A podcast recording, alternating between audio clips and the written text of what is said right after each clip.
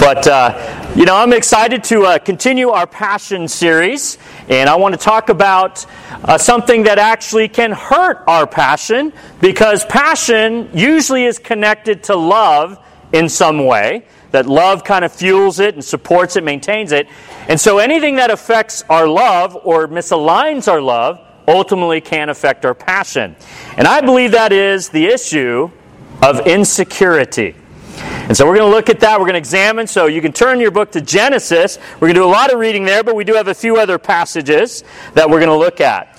But to help us understand why this is an important topic, I, I want to first address that I am not speaking to single disciples. I'm speaking disciples who are presently single. I'm not speaking to married disciples. Okay. I'm speaking to disciples who are presently married.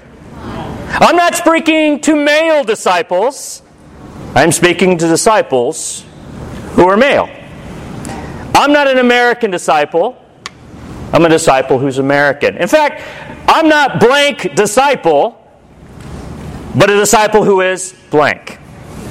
And why is that so important? Because too often we find our identity in the blank rather than being a disciple of Jesus. That we should not let our identity and our love for self have anything to do with any of the blanks. It should have all to do with who we are in Jesus. Not our race, not our culture, not our economic status, not our language or slang, not our gender or our marital status. Our identity should be in Jesus, and we should be secure in who we are in God. But one of the greatest threats to that, I believe, is insecurity. You know, I had the opportunity this uh, week to see a documentary movie entitled Free Solo. This is not a Star Wars movie. Okay? Uh, just so you know. It, it's actually about an extraordinary climber that climbs without any ropes or safety gear. And this movie documents, the name is Alex Honnold, a 3,200 foot climb up the granite wall of El Capitan in Yosemite. Here's a picture of him doing it 3,200 meters, no ropes, no safety gear, one mistake, dead. I was wiggling in my seat, and everyone else in the audience as we're watching this movie. Now, there is some language in there. It's a documentary, so I don't want to warn parents about that. But intense. But it was amazing because they really showed how he made a couple different attempts and pulled out. And a lot of it was due to insecurity, either of himself or others' feelings about him doing this. And how he had to wrestle through it and just be confident in who he is and not let any of that bother him. And so I'm not going to tell you what happens in the end, but you probably know. Okay, I'll tell you. He made it. But what that shows me is to do something like that, if he allowed any moment of insecurity, he would have fallen to his death. That's how much of a threat insecurity was for him and what he was trying to do. But I thought about what about us spiritually? As we're trying to climb, what insecurity could ultimately even affect us to fall to our spiritual deaths? You know, I look at this proverb in 1922. You may have seen this before. It says, What a person desires is unfailing love. Now, notice it didn't say a believing person, it just says a person. Now, the Hebrew word there is hesed. Here's the, the word, hesed, which means a love that is unfailing, that is loyal. It's devotion. Now, this is what the Bible says a person desires. You might have to realize you've got to accept something that may be hard to hear. You will never find that love with another person. Because can any human being truly love like Hesed, like God? No. And that's where insecurity gets us. We're trying to find this unfunding love in all the wrong places. Whether it's our self, whether it's our career, whether it's wealth, whether it's a relationship, And none of them can be unfailing. It can only be in God. So, what does that mean about everyone else? Well, that's why we're given this very special command in Mark chapter 12. It says, One of the teachers of the law came and heard them debating. Noticing that Jesus had given them a good answer, he asked them, Of all the commandments, which is the most important? He's asking about the number one most important command. Not the greatest, the most important. Is he asking for one or two? One. One. Here's where we're going to see that God's arithmetic is different than ours. Just accept that. Jesus is going to answer with two as one. That's just, I, I, can't explain it. We could spend all day, all year trying to figure out God's arithmetic, but just accept God's math is different than ours and be thankful for that. But how does he answer? The most important one answered, Jesus is, answer Jesus is this. Hear, O Israel, the Lord our God, the Lord is one. Love the Lord your God with all your heart, with all your soul, with all your mind, and with all your strength. And Jesus is actually quoting Deuteronomy but if you go to Deuteronomy, there's only three mentioned. Jesus adds, with all your mind.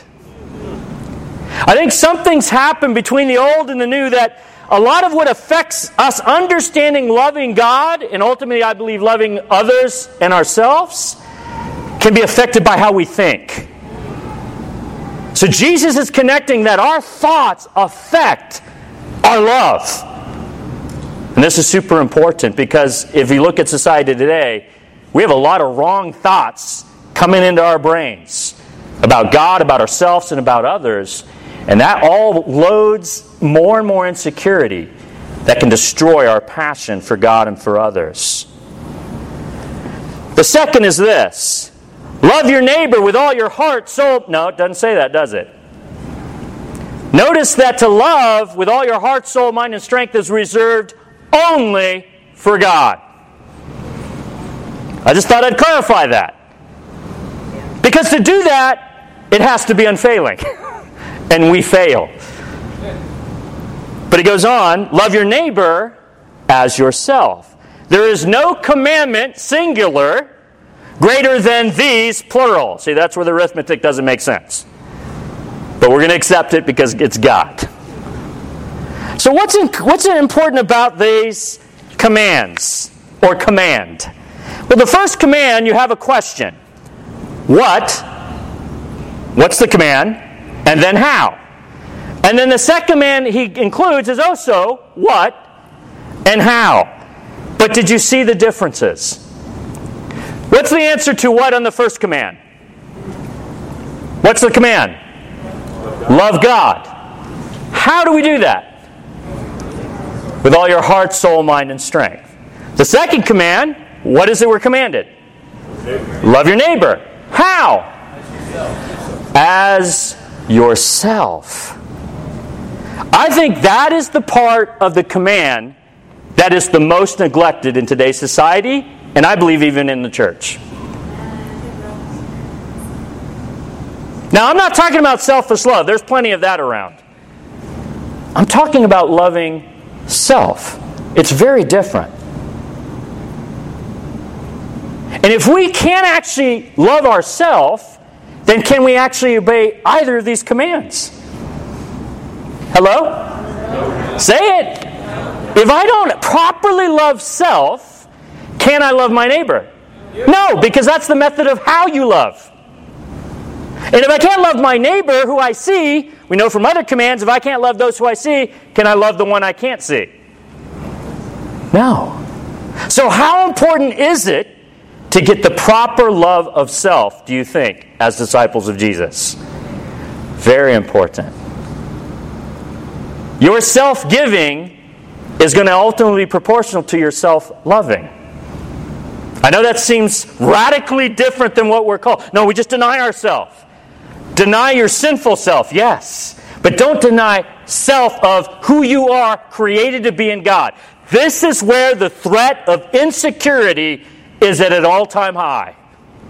Because insecurity can force us, lead us to actually not love self, which ultimately means we can't love our neighbor, which ultimately means we can't love God, which means where's the power of our passion?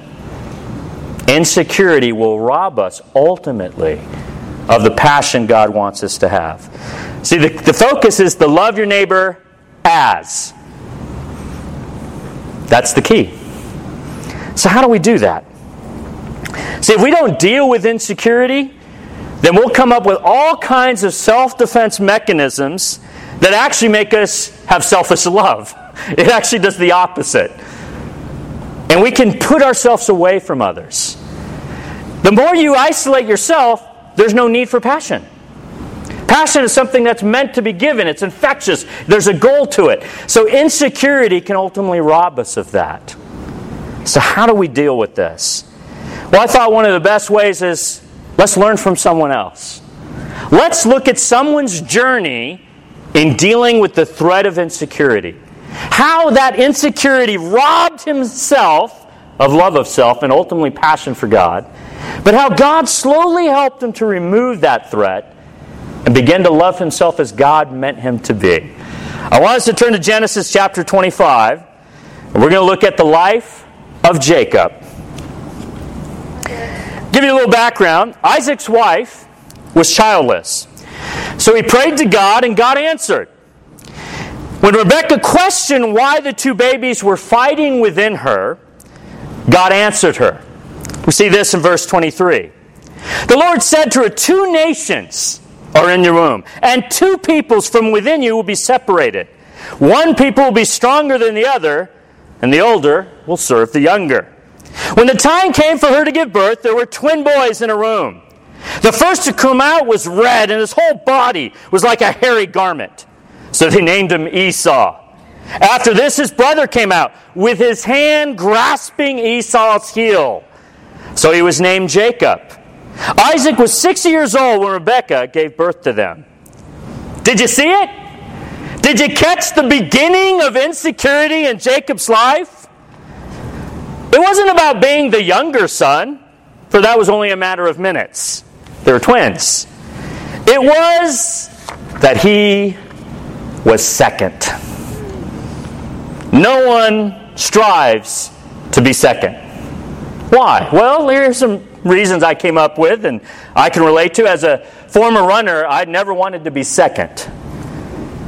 I'd rather be 10th than second. And I go, why? You, you did better. Well, here's why. Second is the first to lose. Just saying. Second means you're not the winner. Second means you get lost in the story of history. Second means you don't get what the first gets. Second. Ugh, just sounds terrible in my breath. No one likes to be second. See, even at birth, Jacob tried to prevent this. Get back here, Esau. Get back here. I'm going to be first. Because sometimes we think our confidence and our security, who we are, is about being first. And that has nothing to do with it. Because if they had only listened to what God had said, He said the older will serve the younger. If he just trusted God's design, he would have been fine. But see, we try to take God's design into our own hands sometimes. We don't realize that we're actually beginning the road of insecurity. The family legacy would not be his. He was second. He wasn't going to be content with second. Something inside him longed for freedom of the pain of being second. And he would be willing to do anything to medicate that pain. It would eventually affect his entire life and the lives of those well around him, including Esau and his family. You know, eventually we'd see Esau give up his birthright for some stew. You I think, well, what's a big deal about that? Well, for one, it just showed that this entire time Jacob wanted to be Esau. He studied Esau. He, he examined Esau. He learned his weaknesses and his strengths. And when he saw the opportunity, he manipulated the situation to become what Esau had. And yet, in this, he hated Esau. And yet, the very thing he hated is what he wanted to become. And so later, the story continues. After he learned his habits, he understood that Esau was an impulsive man and a hairy man. See, insecurity can cause us to use manipulation to try to find security even when it's a false one. Now, as you move on to Genesis 27, I'm going to summarize for sake of time verse 1 through 30. Isaac was older and he could no longer see. He called for his son Esau, the one that deserved the birthright as the firstborn. He asks him to hunt for some wild game and prepare some food for him. He wants to give Esau his blessing before he dies. But guess who steps in? Rebekah. Mom steps in. Jacob wasn't fighting her, though. And they deceive Isaac. How? He had to be like Esau. He had to be other than himself. See, that's what insecurity does, is it causes us to be who we really aren't. And when, you, when you're trying to be something you are not, how can you actually love yourself if you're not yourself? You can't. It's going to destroy your love for others and for God. And ultimately, where's your passion going to come from? It's going to be a false passion. It's going to go after the wrong goals than what God designed you to be. You know, in reality, this is the first identity theft recorded in history. Maybe there were others, but this is the only one I know recorded. And what really sticks out from that entire passage is simply this one question and one answer. What's the question? Who are you? Jacob answers, I am Esau, your firstborn. That's what insecurity does. You become something you were never designed by God to be. And now you got to uphold that lie. It becomes very lonely. There are consequences to insecurity. There are levels of insecurity that we allow to affect us, but they're all a threat to our love of self, love of others, and the love of God. You know, something bigger is going on here. I mean, before this story, of him impersonating Esau, we're only in, introduced in the scriptures to Jacob two times, and both of them have to do with him not wanting the life he's been given, but wanting Esau's life. This is how insecurity sabotages not only our relationships, but ultimately the right kind of self love, loving ourselves. To find security, he so desperately had to lose who he was to become the very thing he hated. Which begs the question does he now need to hate himself?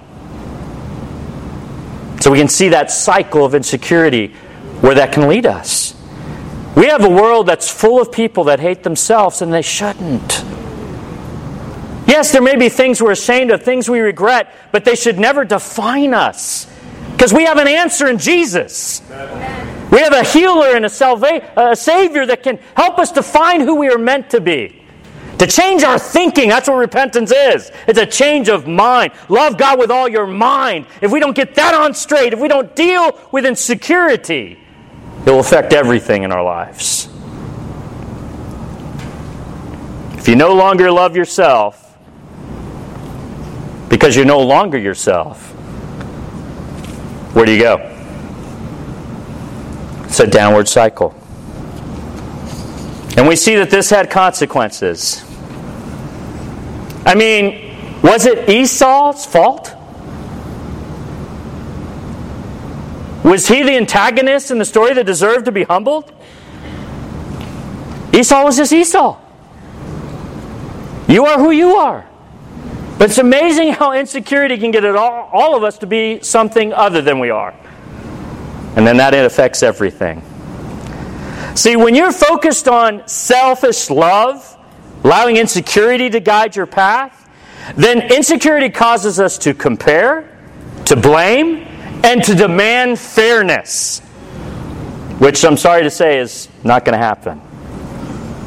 All of these prevent us from truly loving ourselves and others and it has its consequences. Genesis 27 41. Esau would return only to find out that he was too late for the blessing. It says Esau held a grudge against Jacob because of the blessing his father had given him. He said to himself, The days of mourning my father are near, then I will kill my brother Jacob. The sad thing is, Jacob already killed himself. His identity. He's no longer Jacob, he's Esau. See, when we allow insecurity to reign, we ultimately are killing ourselves. And if there's no self left, how do you love self in order to love others? You can't. It's a huge threat to who God wants us to be and the passion that He wants us to have in our lives. So he would flee. He would eventually go to his mom's family to find a wife. And of course, you know the story that a lot of things happened there. Uh, the deceiver ends up being deceived. Things happen like that. When you don't go with God's plan, your own life comes back on you. But you know what's amazing is, though it took a while, on his journey, fleeing from being Jacob, trying to become Esau, God is slowly working on Jacob. And throughout his journey, there's four altars, four moments that really signified this journey. I want to talk about the first one the altar of if then. See, as Jacob fled from his brother, he stops in a certain place for the night. And he has a vision of this stairway reaching to heaven and angels of God coming up and down. The Lord reiterates his promise to Abraham, Isaac, and now includes Jacob. Let's see what happens here in verse 18 of chapter 28. Early the next morning, Jacob took the stone he had placed under his head and set it up as a pillar and poured oil on top of it. He called that place Bethel, though the city used to be called Luz. Then Jacob made a vow, saying, If God will be with me, and will watch over me on this journey I am taking, and will give me food to eat and clothes to wear, so that I return safely to my father's house, then the Lord will be my God. And the stone that I have set up as a pillar will be God's house, and all that you give me, I will give you a tenth. What's amazing is this altar seems to be more about Jacob than about God. In fact, it's almost like the promise is only his, and he's not realizing you're just in a lineage of a promise that originally was with your grandfather Abraham and your father Isaac, and now you're just a part of that. But because you aren't recognizing that you're in that legacy, because you're not recognizing who you are yourself, you're missing out. You're trying to create your own, your own idol, your own altar. And so he creates the if then altar. We all know the if then statement, right? If this, then that. Haven't we done the similar? God, if you do blank, then I will never do blank again. okay, maybe you did it this way.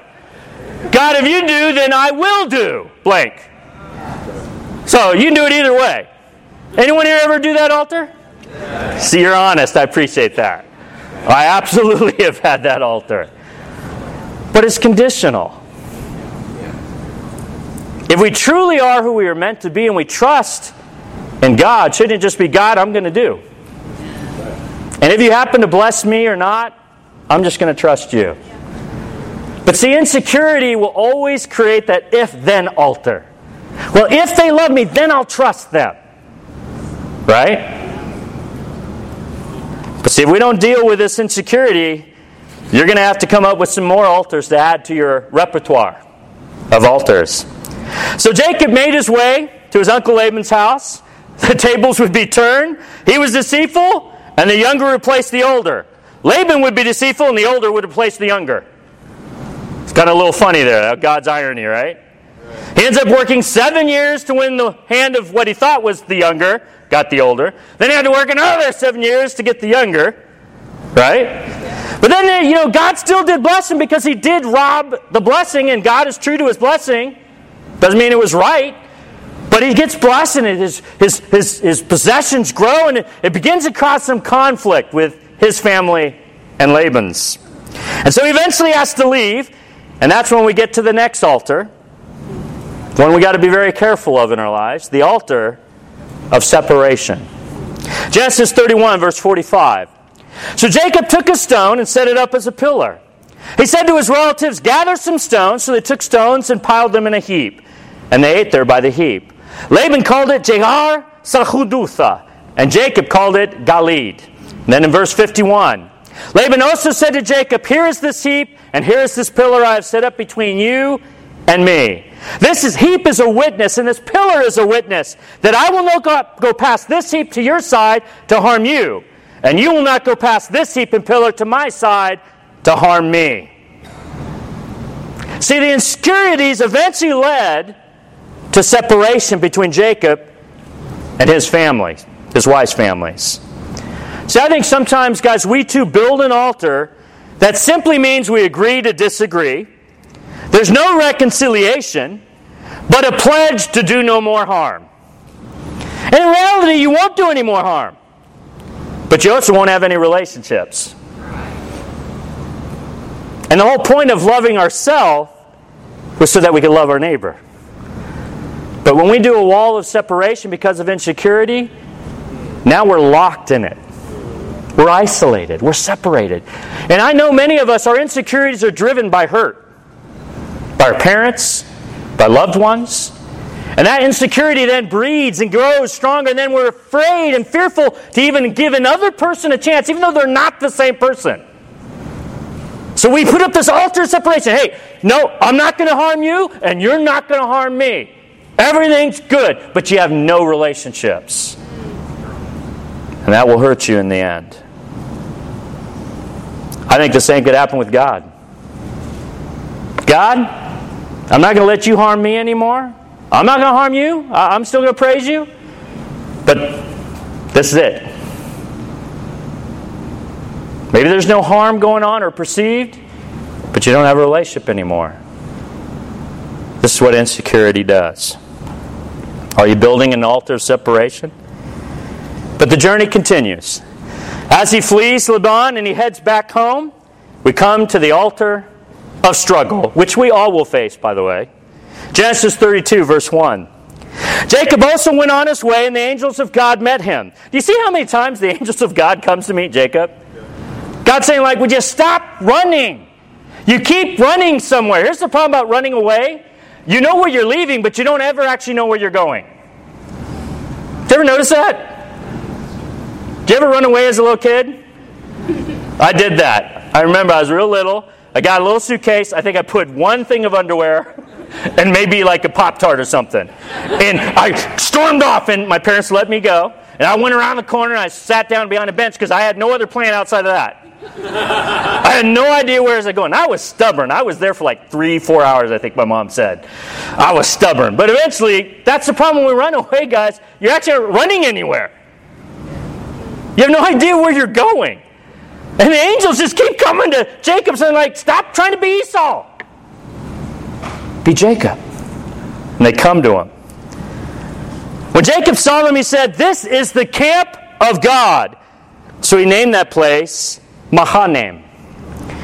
Now, what's so unique about that name, Mahanaim, is that name actually means two camps. In other words, Jacob's going, that's God's camp.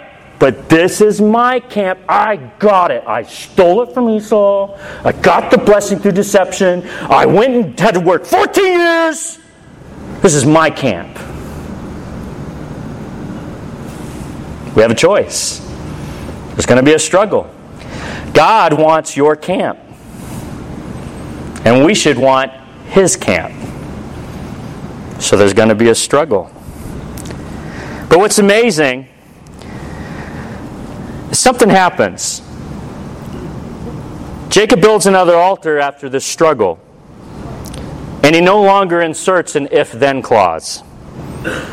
Absent from this encounter, as we'll see, is there doesn't seem to be insecurity anymore, but rather humility. What happened? Struggle. See, too often, guys, we avoid conflict, we avoid struggle because of insecurity, it's the struggle itself that can help us to deal with the insecurity. Because we struggle with God, we struggle with others. By avoiding and letting insecurity isolate ourselves, we're trapped for good. God wouldn't let that happen. He kept going after them. And we need to go after one another to help us struggle to find out who we are in God. Verse 3 of chapter 32 of Genesis. Jacob sent messengers ahead of him to his brother Esau in the land of Seir, the country of Edom. He instructed him, This is what you are to say to my master Esau. Your servant Jacob says, I have been staying with Laban and have remained there till now. I have cattle and donkeys, sheep and goats, men servants and maid servants. Now I am sending this message to my Lord that I might find favor in your eyes. Did you notice who he's sending it to? Yes, to his brother, but you notice how he addressed him My Lord, my master. All the things he had stole through the blessing, he's actually giving back to Esau. What was his camp, he's now giving up. See, Jacob is actually displaying humility rather than insecurity. Now, we must remember that he said these words even before he knew whether Esau was alive or still angry with him. Now, he eventually gets the report that Esau is coming to meet him with 400 men. And he, of course, had the appropriate response because who brings 400 men to say hello? Okay? It's like, what, you bringing how many to say hello? What? He was fearful for his life. It's like, uh oh. But rather than going back to the other altars, he continues to struggle. He realizes, I just need to go to God for protection. He prays, and Jacob is humbled before God and he begs for God's protection. He's not trying to take things in his own hands anymore. He ends up putting everything, his camp, in God's hands. And he sends his camp away from himself. Everything I tried to be because of my insecurity, everything I gained, I'm going to give that to, back to Esau. So now it's just me and God's camp.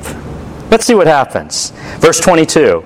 That night Jacob got up, took his two wives, his two maidservants, and the eleven sons, and crossed the ford of the Jabbok.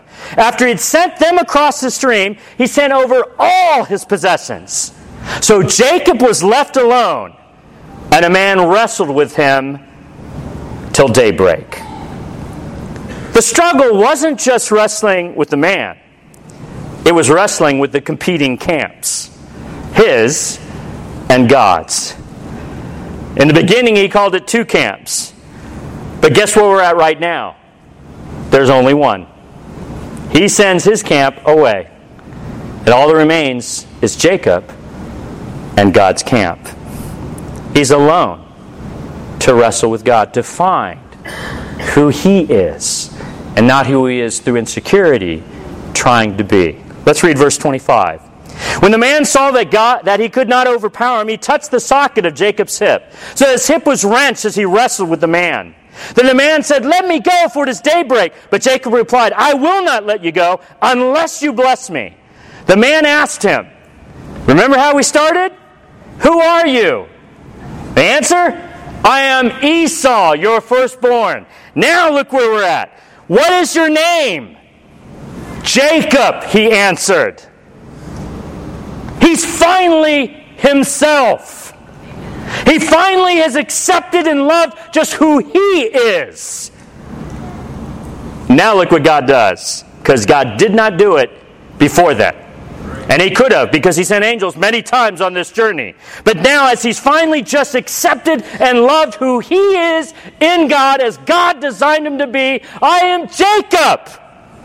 The man said, Your name will no longer be Jacob but Israel, because you have struggled with God and with men, and how you have overcome. I could not make you Israel while you've kept trying to be Esau. What name is God waiting to give us if we learn to love ourselves? That's kind of a cool thought. But are we trying to be ourselves? Good, bad, and ugly. See, it's, it's amazing when you actually do learn to love yourself, the good, bad, and the ugly, you actually do love others the same way. Because you appreciate their strengths that you don't have. Because you know who you are. Yeah, that's not my strength. But man, you have that strength. I really appreciate that in you. And we don't compare anymore like, well, I'm going to be. No, it's like, hey, this is who I am. Man, you are special too. This is who God made you to be. Man, together we could be stronger. See, when we actually love self, God can make us even greater. Now you understand, Jacob. Now I call you Israel. He could not call him Israel while he was still being Esau. Because from the very beginning, what did God say? The older will serve the younger. But while he was still trying to be the older, the older could never serve him. Not until he accepted who he was. He struggled with God. Which leads to the final altar. Genesis 32:30, the altar of God. So Jacob called that place Peniel, saying, It is because I saw God face to face, and yet my life was spared. Jacob left this altar knowing who was in control, and it was not himself. He had given up his camp, and he had accepted God's camp. He had saw God face to face and lived. He now trusted in God for his blessings rather than trying to rely on his own strength and insecurity driving him to manipulate to get it. You know, in the end, Jacob is not only spared by Esau, but is actually greeted by him. See, so often, guys, our insecurities make us think how people are going to treat us, and they may never treat us as you feared. But you'll never know until you love yourself and take the risk. They might still mistreat you, but be confident in who you are. Don't let how they treat you or not treat you define you. Love yourself for who God called you to be. As we prepare our hearts for communion, I want to ask you what altars are you building? Are you building the altar of if then? Hey, God, if this, then that.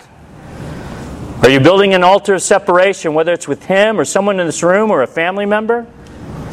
Are you willing to go to the altar of struggle and, and wrestle to find who you are? in God so that you ultimately can build the altar of God.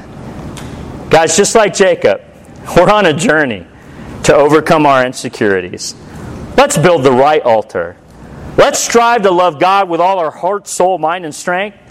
And let's learn to love our neighbor. But the only way we're going to accomplish that is if we can learn to love ourselves for who God created us to be. That in turn will fuel our passion in the right way. Jesus, his passion was fueled by his identity in the Father. He never let it stray. He faced struggles, he faced challenges, persecution, but Jesus was so confident of who he was in God that even when God asked him to go to the cross, he trusted it. And it's only because of Jesus dying on the cross for us we're given an opportunity to be who we were meant to be. Guys, let's, as we take the cup and the bread, let's bring those insecurities to the cross and let it be crucified there. Let whatever we're trying to be that we're not meant to be just die. And let us come back from that cross, for Jesus did not stay there. He raised again. Let us raise and be who we were meant to be. Because I believe if we love ourselves properly, we can love our neighbor, we can love God, and our passion will thrive. Let us go to God in prayer.